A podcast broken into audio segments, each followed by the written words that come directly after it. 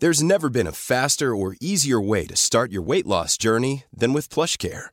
PlushCare accepts most insurance plans and gives you online access to board-certified physicians who can prescribe FDA-approved weight loss medications like Wigovi and Zepbound for those who qualify. Take charge of your health and speak with a board-certified physician about a weight loss plan that's right for you. Get started today at plushcare.com slash weight loss. That's plushcare.com slash weight loss. plushcare.com slash weight loss. Selling a little or a lot? Shopify helps you do your thing however you cha-ching. Shopify is the global commerce platform that helps you sell at every stage of your business. From the launch your online shop stage to the first real life store stage, all the way to the did we just hit a million orders stage. Shopify is there to help you grow. Shopify helps you turn browsers into buyers with the internet's best converting checkout. 36% better on average compared to other leading commerce platforms because businesses that grow grow with Shopify. Get a $1 per month trial period at shopify.com/work. shopify.com/work. My business used to be weighed down by the complexities of in-person payments. Then, Tap to Pay on iPhone and Stripe came along and changed everything. With Tap to Pay on iPhone and Stripe, I streamlined my payment process effortlessly. Now I can accept in-person, contactless payments right from my iPhone. No extra hardware required. What's truly remarkable is how I can cater to all of my customers' payment preferences. Whether they're using cards, Apple Pay, or other digital wallets, Tap to Pay on iPhone and Stripe ensure a smooth checkout experience every time.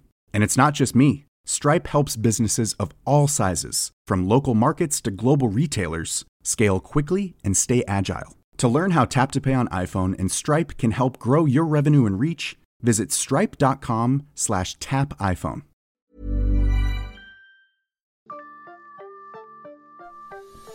Välkomna till Brott, skratt och tårar med Nina och Silvia.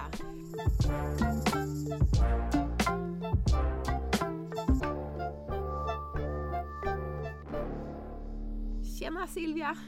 Hej Nina! Hur är eh, läget med dig då? Ja men det är bra. Det är just nu en intensiv period. Vi har ju väldigt olika, det går ju upp och ner som sagt, vi pratar mycket om det.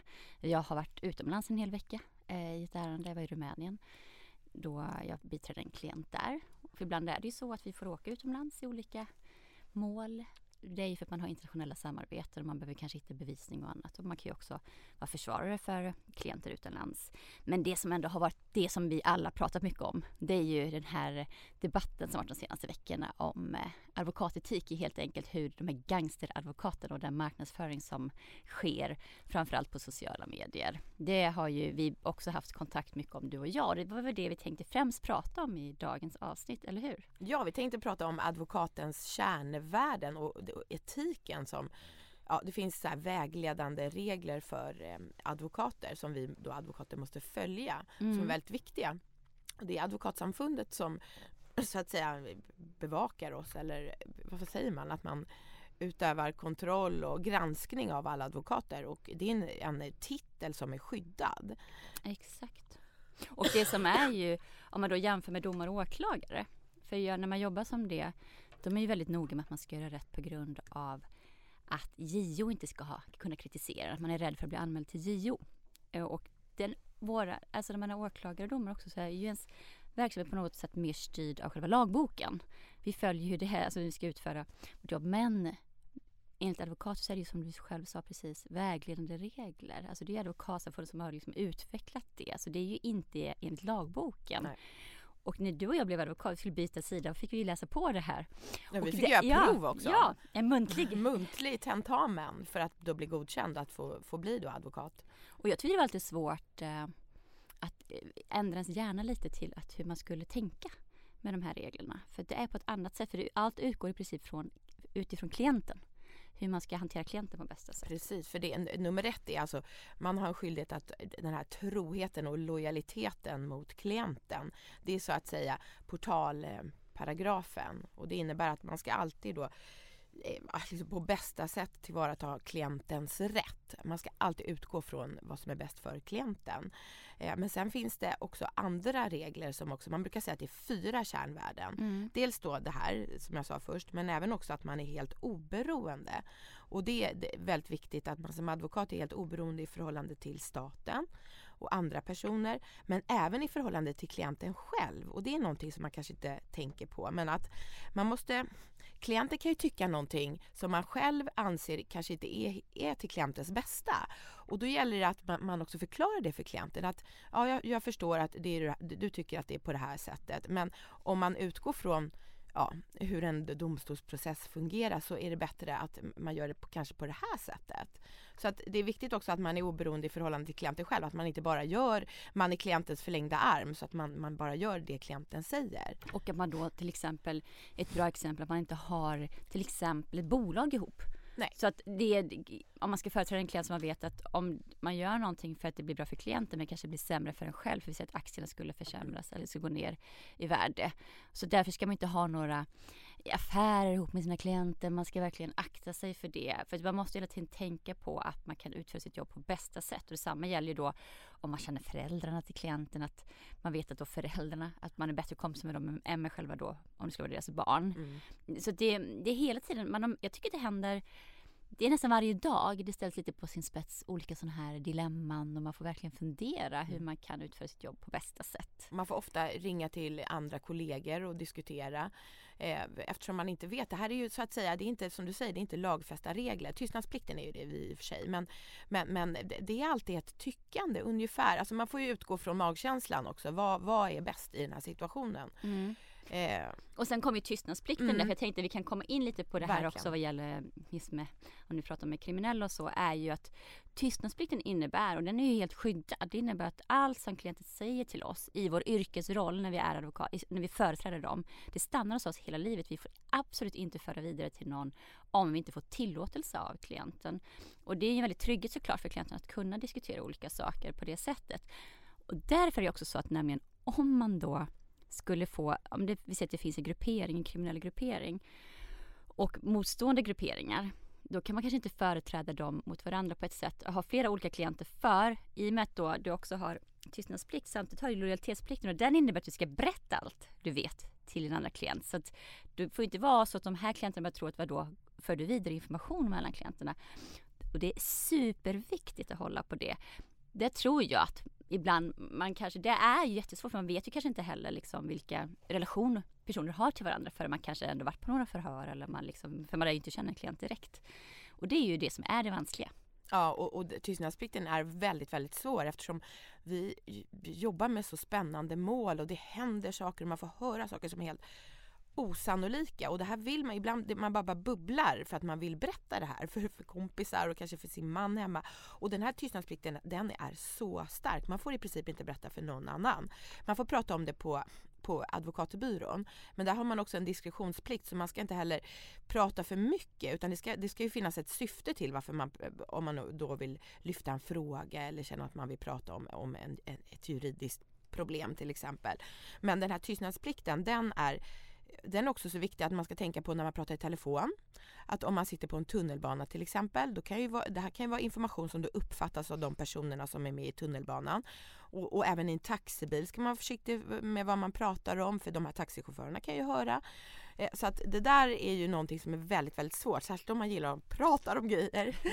Ja, men jag tror också man, man blir ju lite man lär sig på något sätt lite också i så fall. Till exempel ibland när vi pratar om mål här i mm. den här podden.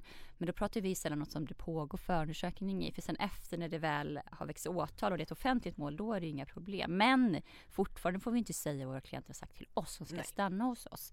Och det tror jag också att vissa ungdomar blir väldigt oroliga för ibland. Att, för de är så vana vid att vuxna måste anmäla om det är en viss, om de ska berätta kanske att de varit utsatta för brott, ett väldigt allvarligt brott.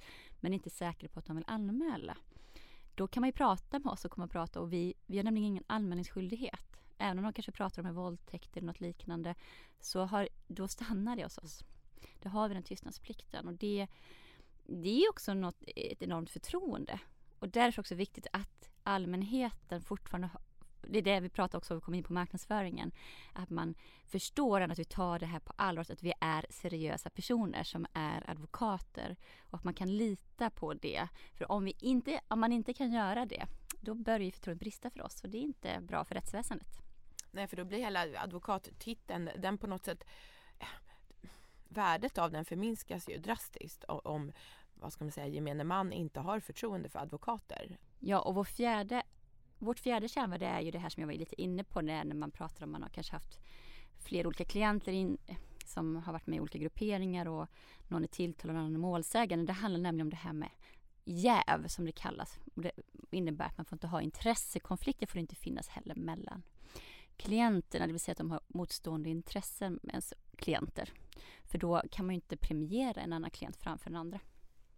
Exakt. Och, och, det handlar också om, om att man kanske har haft eh, motparten i tidigare ärenden. Då har man också information som man, om den personen som man kan utnyttja. Men det här med intressekonflikt, det handlar också om att man inte får ha någon relation till exempel med domaren. Man kanske inte ska, eller man får inte vara bästa kompis med domaren som ska döma om man är försvarsadvokat eller målsägandebiträde. Eh, och det där kan ju bli väldigt problem, problematiskt på en mindre ort. Och jag arbetade några månader på Eskilstuna tingsrätt när jag var fiskal. Och där var det ju väldigt tydligt att det är ju väldigt få åklagare som arbetar på den orten och det är mindre, okej Eskilstuna är en ganska stor stad i och för sig men var, man upplevde ju att domarna kände ju åklagarna väldigt väl och eh, där måste man vara försiktig att man inte umgås på fritiden eller att man är barnen är kompisar. Det vet jag i ett annat mål jag satt, fick jag reda på att åklagarens barn var bästa kompis med målsägandets barn, eh, målsägandebiträdets barn. Men, men där får man ju avgöra från fall till fall om det på något sätt påverkar den professionella yrkesutövningen. Men jag tycker att det är viktigt att man talar om det här för klienten så att klienten vet om det här. Och jag vet ju också vissa domare som också säger då inledningsvis, ja nu är det så här att jag spelar i samma tennisklubb som den här eh, som advokaten i det här målet. Är det okej? Okay? Jag vill mm. lyfta frågan och sen om parterna är okej okay med det, ja då är det inget, inget problem. Eh, men, men det här är ju inte ett problem i Stockholm på ja, samma sätt. Ja fast jag upplever ändå att Stockholm här är man mycket mycket känsligare för. Jo man är känsligare men det är många fler domare. Ja, alltså det, det, finns alltid en annan domare. Jag känner ju väldigt många domare och du känner ju mm. väldigt många åklagare och även domare. Vi har jobbat länge i branschen och då kanske man är också väldigt god vän med en domare och då kanske man känner, den domaren kanske känner att Nej, men det här kan ju någon annan av de tio domarna på avdelningen döma i istället ja. för att jag gör det. Men jag, det finns bara en domare som är mina närmaste vänner som jag inte kan ha. Mm. Men alla åklagare kan jag faktiskt ha känner jag fast jag känner dem. Och det även gäller ju försvarsadvokater. För jag är väldigt bra kompis med många försvarsadvokater och det gäller ju också när jag är det med målsägandebiträden. Men jag, det finns det nog ingen heller. Nej. Alltså så för att man blir, man går verkligen in i sin yrkesroll. Jag och min man var ju faktiskt med i ett så öppet hus, hette det, Nacka tingsrätt hade det. Nej det var Stockholms tingsrätt. Då, då var jag fortfarande åklagare. Och jag skulle vara åklagare, han skulle vara försvarsadvokat. Vi skulle spela då, det var ju inte på riktigt. Men jag glömde typ bort vår relation, jag satt på det sättet för jag gick så in i min yrkesroll och han i sin. Mm. Det är klart att vi aldrig skulle haft ett mål på något sätt för det handlar ju främst om återigen hur parterna ser det. För egentligen handlar det om hur vi känner att vi kan påverkas. Men det är ändå lite hur det är utåt sett. Det ser ju väldigt ja. illa ut när man ser någon. Sitter vi där och typ hånglar Nej men att det blir väldigt märkligt situation. Men jag tror att jag har upplevt ändå att många i Stockholm är väldigt så här, känsliga för Typ att man varit på samma middag eller något. Men herregud man måste ju ändå ha en väldigt nära relation. Ja. För att det ska påverka en överhuvudtaget.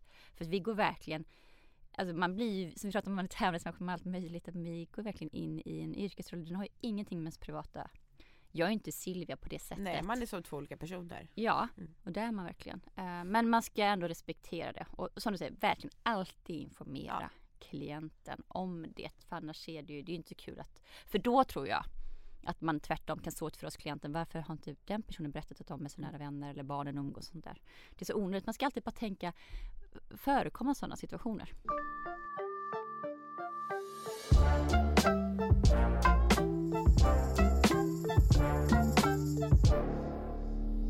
Har ju blivit väldigt uppmärksammat och DN har ju haft väldigt många artiklar där även kollegor till oss uttalat sig angående hur, hur nu den här marknadsföringen hela tiden på något sätt, man tänjer gränserna för vad som har varit tillåtet tidigare. Och det finns egentligen inga, det är marknadsföringslagen som styr egentligen den marknadsföring vi får göra. Men det är ju de här andra reglerna som på något sätt genomsyrar hur vi arbetar och hur vi också marknadsför oss mot klienter. Och det är klart att om man arbetar som försvarsadvokat, det är klart att klientelet eller kunderna är ju till viss del då eh, kriminella personer. Och det är klart, hur ska man då anpassa marknadsföring gentemot dem? Det är ju någonting man får ställa sig frågan. Eh, och det är klart att det kan på något sätt uppfattas eh, negativt av allmänheten kan tycka eh, negativt de här då videofilmerna som har eh, gjorts då på, eller på, på Instagram. Och det, det kan man ju ändå förstå. Mm, ja, jag förstår det. För jag vet också en kritik de har fått, flera av dem, är ju att de också, det är vita privilegierade män som någonstans lite raljerar skulle jag väl tycka utifrån det här med vad, att de ska vara tuffa lite gangsteradvokater och för mig är inte det professionellt. Jag, jag, vi, vi diskuterar mycket det på vår byrå till exempel hur vi ska marknadsföra oss. Men jag tycker att man ska, eller man måste också reflektera över sitt privilegium, vad man har, att det inte framställs så. Nu är det inte säkert att de personligen på något sätt raljerar över klienterna, inte så jag menar, men det kan framstå så. Att på det sättet de gör det. Och det är nästan att förminska sina klienter. Jag vet inte riktigt om klienterna alltid ser det. Men jag tror att det är det som är viktigt att tänka på. Att man, man är ju inte kriminell som advokat på något sätt. Och vi får absolut inte framställas som det heller. Och vi är inte den förlängda armen.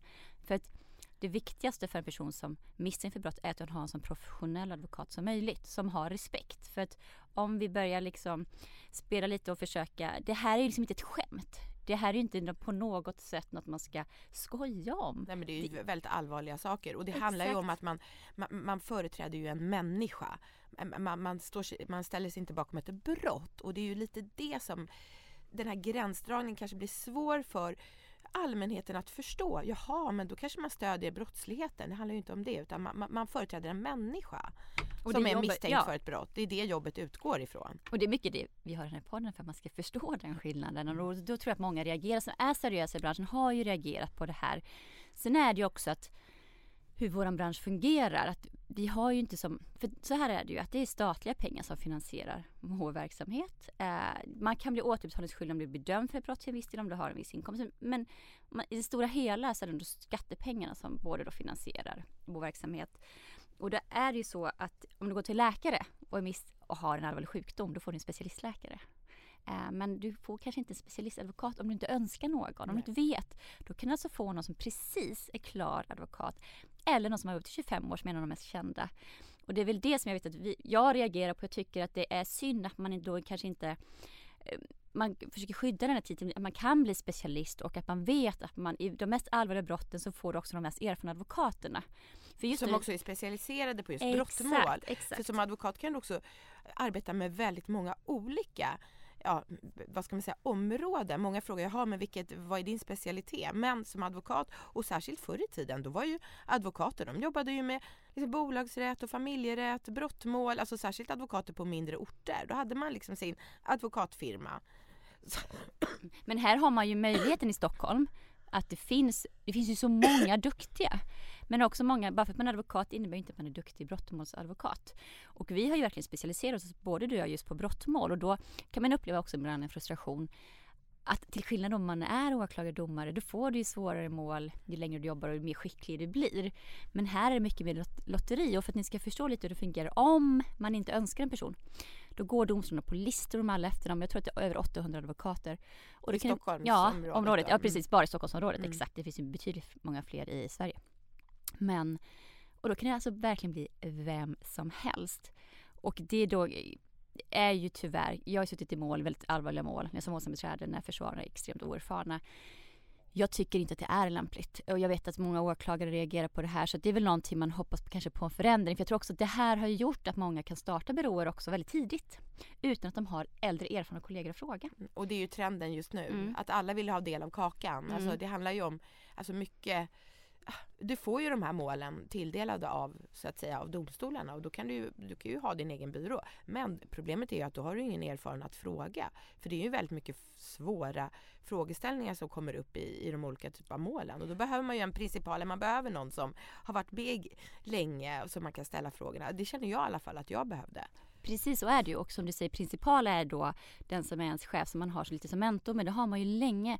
För det vi är inne på våra kärnvärden som advokater det är väldigt svårt i och med att det inte finns heller helt lagstadgat utan det konstant utvecklas hela tiden med ny praxis, det kommer nya uttalanden från Advokatsamfundet, det finns något som heter disciplinnämnden som man kan då få vissa så kallade straff kan man säga. Så mm. Man kan få en erinran eller varning eller varning då med böter och så kan man bli utesluten också. Och det är ju det som man har att följa. Och det innebär också om du är helt ny och startar byrå, då har du ingen att diskutera de problemen heller med. Du måste, det är det som avgör lite byråns seriositet och hur professionell man kan vara, att man helt enkelt kan bolla och fråga. Tycker jag i alla fall. Mm. Och jag märker nu, för jag sitter ju i styrelsen och får höra vissa saker när jag sitter där, att det, jag lär mig jättemycket där, hur man resonerar, bara hur samfundet resonerar i olika frågor som jag inte visste tidigare. Jag utvecklas ju hela tiden att lära mig mycket, mycket mer om vår etik.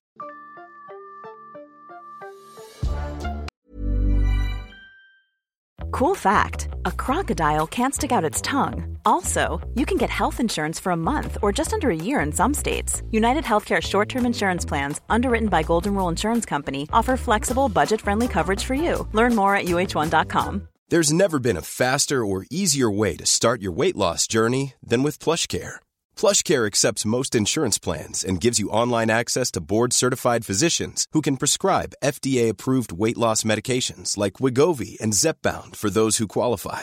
Take charge of your health and speak with a board certified physician about a weight loss plan that's right for you. Get started today at plushcare.com slash weight loss. That's plushcare.com slash weight loss. Plushcare.com slash weight loss. Even when we're on a budget, we still deserve nice things. Quince is a place to scoop up stunning high-end goods for 50 to 80% less than similar brands. They have buttery soft cashmere sweaters starting at $50, luxurious Italian leather bags, and so much more. Plus, Quince only works with factories that use safe, ethical, and responsible manufacturing. Get the high-end goods you'll love without the high price tag with Quince. Go to quince.com/style for free shipping and 365-day returns. My business used to be weighed down by the complexities of in person payments. Then, Tap to Pay on iPhone and Stripe came along and changed everything. With Tap to Pay on iPhone and Stripe, I streamlined my payment process effortlessly. Now I can accept in person, contactless payments right from my iPhone. No extra hardware required. What's truly remarkable is how I can cater to all of my customers' payment preferences. Whether they're using cards, Apple Pay, or other digital wallets, Tap to Pay on iPhone and Stripe ensure a smooth checkout experience every time. And it's not just me. Stripe helps businesses of all sizes, from local markets to global retailers, scale quickly and stay agile. To learn how Tap to Pay on iPhone and Stripe can help grow your revenue and reach, visit stripe.com/tapiphone. Hey Dave. Yeah, Randy. Since we founded Bombus, we've always said our socks, underwear and t-shirts are super soft. Any new ideas? Maybe sublimely soft or disgustingly cozy. Wait, what? I got it. Bombus. Absurdly comfortable essentials for yourself and for those facing homelessness. Because one purchased equals one donated. Wow, did we just write an ad? Yes. Bombas. Big comfort for everyone. Go to bombas.com slash ACAST and use code ACAST for 20% off your first purchase.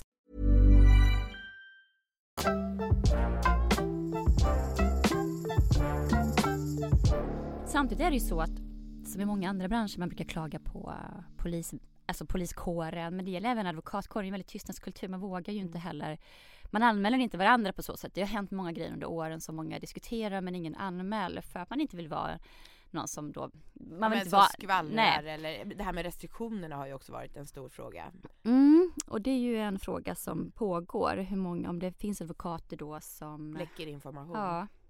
Eh, och det är svårt att bevisa såklart mm. eftersom man inte är den Men det är också oerhört, det är verkligen allvarligt. Då blir man ju utesluten. Då blir man utesluten, exakt. Um, för man får ju absolut inte förstöra en brottsutredning på det sättet. Och då gör det också saker som är kanske väldigt nära. Och det handlar lite om en artikel som publicerades i Aftonbladet. Det var en åklagare, en senior åklagare som skrev där en debattartikel. Hon tog upp lite det för hon sitter mycket grov, med grov brottslighet och grova brott i mål. Och, och det är ju så också, man får inte glömma att åklagare kan ju också höra vissa saker, bland annat kanske på avlyssningar och annat. För om det är avlyssningar så är det inte så att det stängs av. Man får ju aldrig använda samtal med advokat, så absolut inte och den misstänkta i, i rätten eller på något sätt i en förundersökning men det är ändå så att kanske att det kommer åklagaren till del. Um, så de sitter väl på en del information om olika advokater. Jag vet inte. Jag, jag, det är väldigt svårt att uttala sig. Jag tycker bara det är väldigt, väldigt tråkigt om det finns personer som inte som, som läcker, om det finns advokater som läcker information. Tycker jag. För det, det, det, vi måste försöka vi, jag vet vi är med i ett nätverk du och jag så det vi mm. verkligen vill upprätthålla så god advokat, alltså etik som möjligt. För det är så viktigt att, jag tycker det är för mycket advokatförakt just nu i, i brottmålsbranschen. Att man lite, lite ser ner på advokater för att ungefär som att vi är gangsteradvokater allihop mm. att vi tar för mycket betalt. För det var ju en del ja, i den här precis. artikeln också.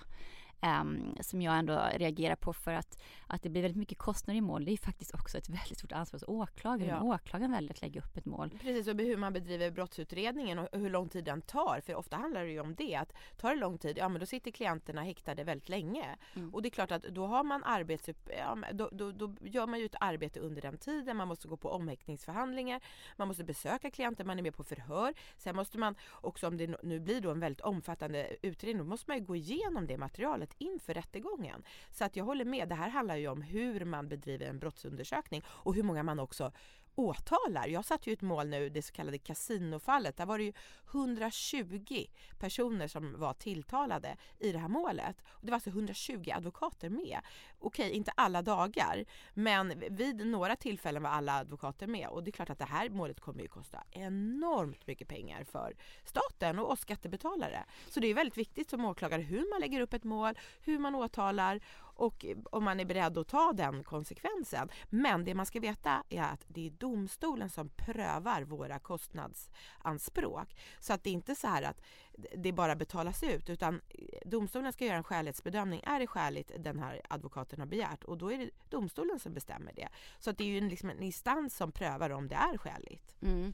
Och det är ibland det mest ovärdiga tycker jag, säger jag bitter från åklagare, ja. att man ska ge in den här kostnadsräkningen och vissa domare sitter och läser upp vad man begär. Ja, väldigt många. Ja. Alltså när en rättegång är klar då inför klienten och inför alla åhörare så, så anger då domaren, jaha, eh, advokat Silvia här, hon har, hon har begärt så här många timmar och det slutar på den här summan. Alltså, det och det kan ju låta så, så. mycket, framförallt om man sitter i stora mål. Ja. Men man glömmer inte så att det är min lön. Nej. Jag driver en egen byrå, det är, liksom, det är ju hur mycket kostnader som helst. Så att, alltså det har blivit en väldigt märklig syn på våra kostnadsräkningar. Men det är också så här, varför ska jag, tycker jag också, lite märkligt att en domare som dömer i målet ska bestämma vad jag ska få betalt. För att det borde inte vara en enhet som man bara skickar till Domstolsverket och i så fall finns det ett system för hur man kan få betalt. För jag tror också det kan leda till att vissa advokater ibland inte vågar kanske bråka för mycket med domaren för att man vill kanske också ha betalt. För man ja, vet att, och man kanske vill ha andra mål från den domstolen. Ja. Att man är beroende av att få nya mål. Och då kanske man lägger sig lite lägre än, man, än det arbete man egentligen kanske har utfört för att vara on the safe side så att man inte blir prutad som det kallas. Exakt. Men sen är det ju också så att räkningar eh, som är av en viss summa som, som når ett visst tak de går till åklagaren för yttrande. Så då får åklagaren som man haft emot sig då i målet yttra sig över om kostnadsanspråket då från, eh, från advokaterna är skäligt. Och det här kan ju också bli väldigt märkligt ibland. Och, och just i stora mål, för då kan det vara så att åklagare tycker att men du har inte behövt läsa allt det där. Nej. Men att en åklagare ska säga vad en försvarsadvokat ska läsa, det är också helt felaktigt. För det är ju inte så att åklagaren har helt full koll på varenda, när det är så stora mål, till exempel 120 personer, då kan ju inte åklagaren veta exakt vad varje person, vad som är viktigt för den personen. För det, det kan ju komma in i olika delar och då, ju, då brister man ju sin roll som advokat om du inte kan materialet och kan göra det bästa för din klient. Men i det målet hörde jag ju att åklagaren, en av åklagarna inledde sin plädering kasino. Ja, ja inledde sin plädering med att, typ, att man skulle akta sig för att utföra någon form av bedrägeri, var det inte så? Ja, att vi, vi advokater, vi skulle vi, gå tillbaka till oss själva och tänka på alla behövande i Sverige. Alla, alla barn och äldre människor som behöver äh, skattepengarna bättre än oss advokater. Och det är så här, jag det kan var, inte ens alltså, förstå hur man kan säga en sån sak. Plus och då kan man bara slå tillbaks bollen. Ursäkta men ni, hur tänkte ni när ni väckte åtal med 120 personer med allt det här materialet och kallade alla? Och säg till mig att jag ska vara med 20 dagar. Nej det är det jag menar. Alltså det, det ligger hos dem. Och då kan man inte kräva, ge i så fall läsarinvisningar man tror det. Alltså det, det har ju blivit sånt. Det här är ju någonting som är så fel som man måste slå tillbaks bollen mot åklagarmyndigheten. Att då kan, man kan inte börja lägga det här och att konstanta klagandet på kostnadsräkningar om de har ett felaktigt system hur de får betalt, då får man ta tag i det hos dem. Men så det, det var en felaktig i den tyckte jag, helt Mm. i den artikeln. Men viktiga frågor som lyfts, för jag tror att vi alla gynnas av som advokater. Att de här frågorna diskuteras och att man diskuterar då samfundet och att vi kanske får lite mer riktlinjer för det behövs. För det som är nu är ju inte riktigt bra. Och Nej, de det är som går, en ja, vild... Ja, och jag tror att de som lägger ut vissa grejer, så, jag tror inte de gör det av illvilja på något sätt. Eller att, men lite att det är bara lite naivt och lite okunskap och kanske inte fattar hur det ser ut. Och man, ibland kan man göra misstag men vi är trots allt professionella och det vi håller på med är väldigt viktigt för väldigt många människor. Då måste vi visa att vi också tar det på allvar. Och inte heller bara pekar ut vissa grupper som kriminella. Det är ju också väldigt farligt. Då är vi farligt ute skulle jag säga. Det är samma sak om det målsägandebiträde.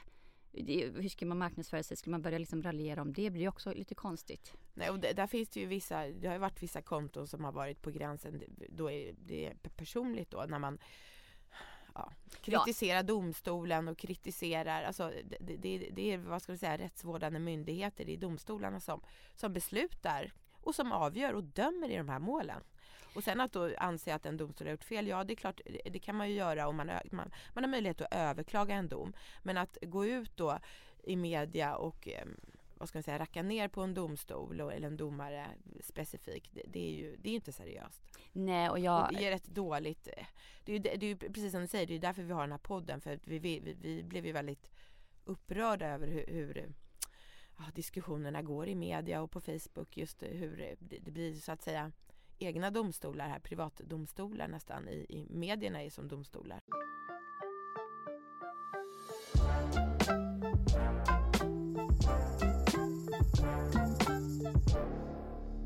För jag tror också att många inte har koll vare sig domare eller åklagare på våra regler och ibland skapar det också därför att de får ehm, lite man kan se det i, nu i den här debatten tycker jag också att de inte riktigt förstår vår roll alltid.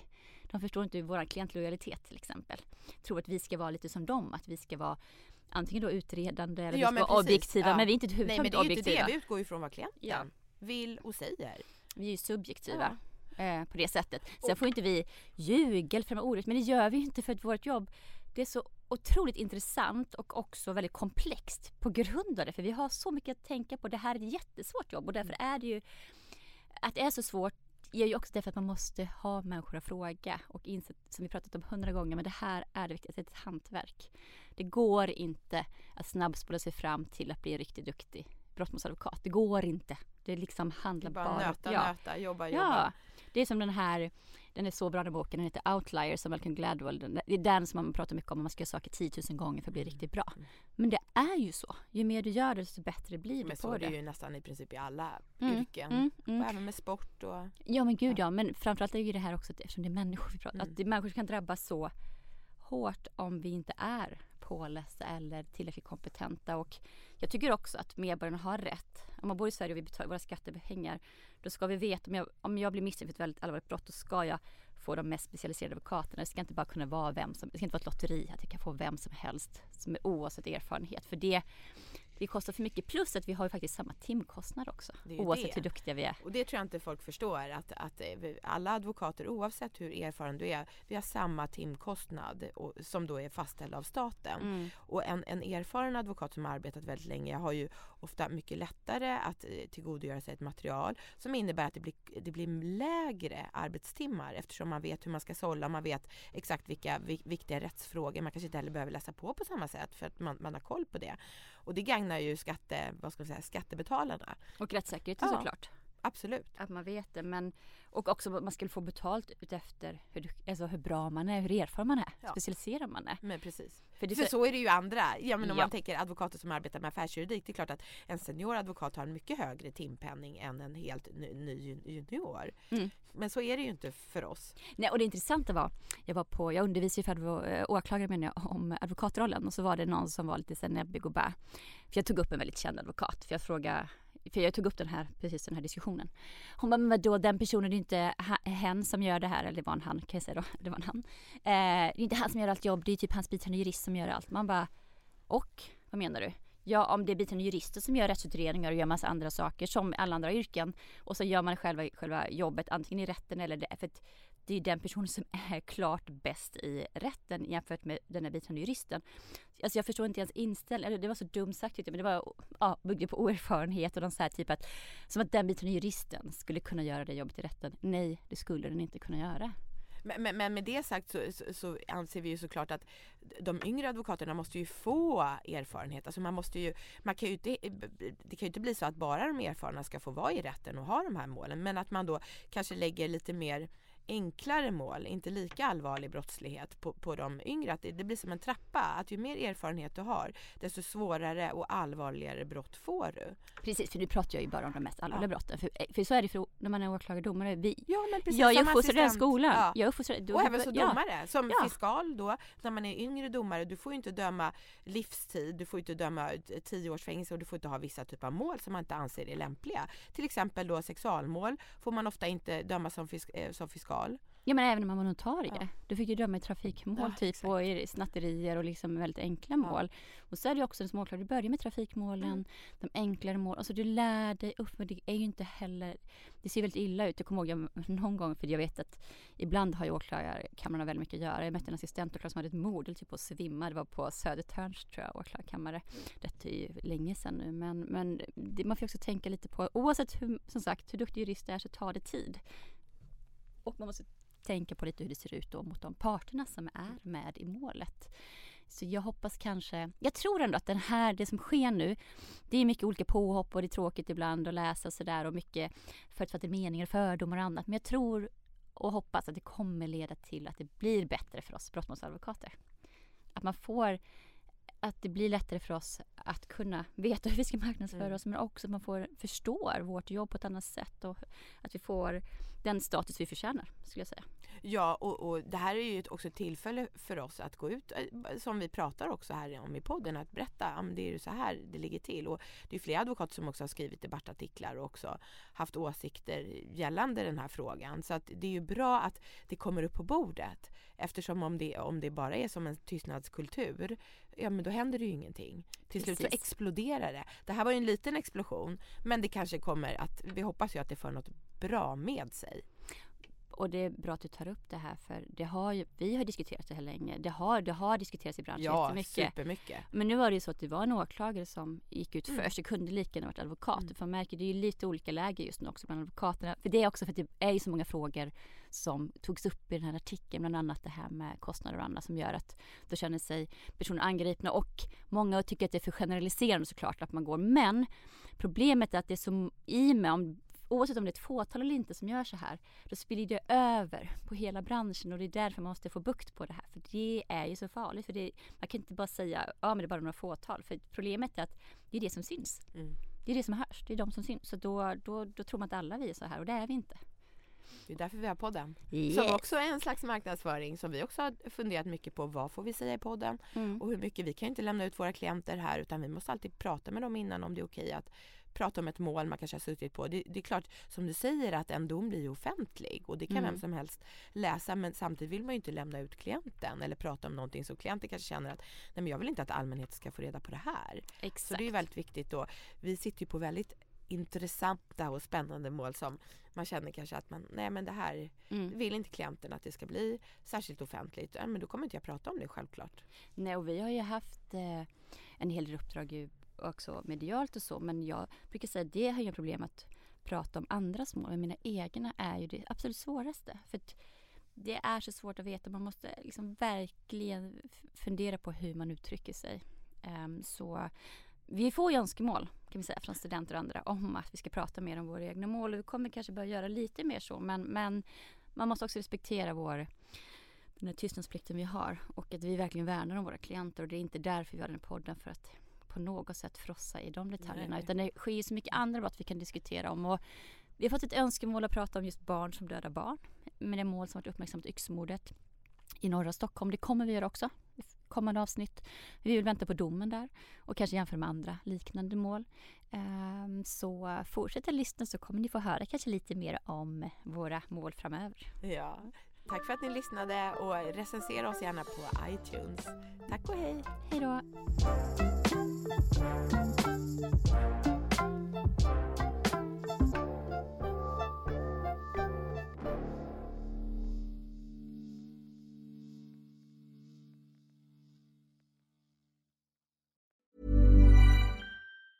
Planning for your next trip? Elevate your travel style with Quince. Quince has all the jet setting essentials you'll want for your next getaway, like European linen premium luggage options, buttery soft Italian leather bags, and so much more. And it's all priced at 50 to 80% less than similar brands. Plus, Quince only works with factories that use safe and ethical manufacturing practices. Pack your bags with high-quality essentials you'll be wearing for vacations to come with Quince. Go to quince.com slash trip for free shipping and 365-day returns.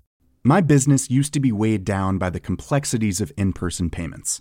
Then, Tap to Pay on iPhone and Stripe came along and changed everything. With Tap to Pay on iPhone and Stripe, I streamlined my payment process effortlessly. Now I can accept in person, contactless payments right from my iPhone. No extra hardware required. What's truly remarkable is how I can cater to all of my customers' payment preferences. Whether they're using cards, Apple Pay, or other digital wallets, Tap to Pay on iPhone and Stripe ensure a smooth checkout experience every time. And it's not just me. Stripe helps businesses of all sizes, from local markets to global retailers, scale quickly and stay agile. To learn how Tap to Pay on iPhone and Stripe can help grow your revenue and reach, visit stripe.com slash tap iPhone. Ever catch yourself eating the same flavorless dinner three days in a row? Dreaming of something better? Well, HelloFresh is your guilt-free dream come true, baby. It's me, Kiki Palmer. Let's wake up those taste buds with hot, juicy pecan-crusted chicken or garlic butter shrimp scampi. Mm. Hello Fresh. Stop dreaming of all the delicious possibilities and dig in at HelloFresh.com. Let's get this dinner party started.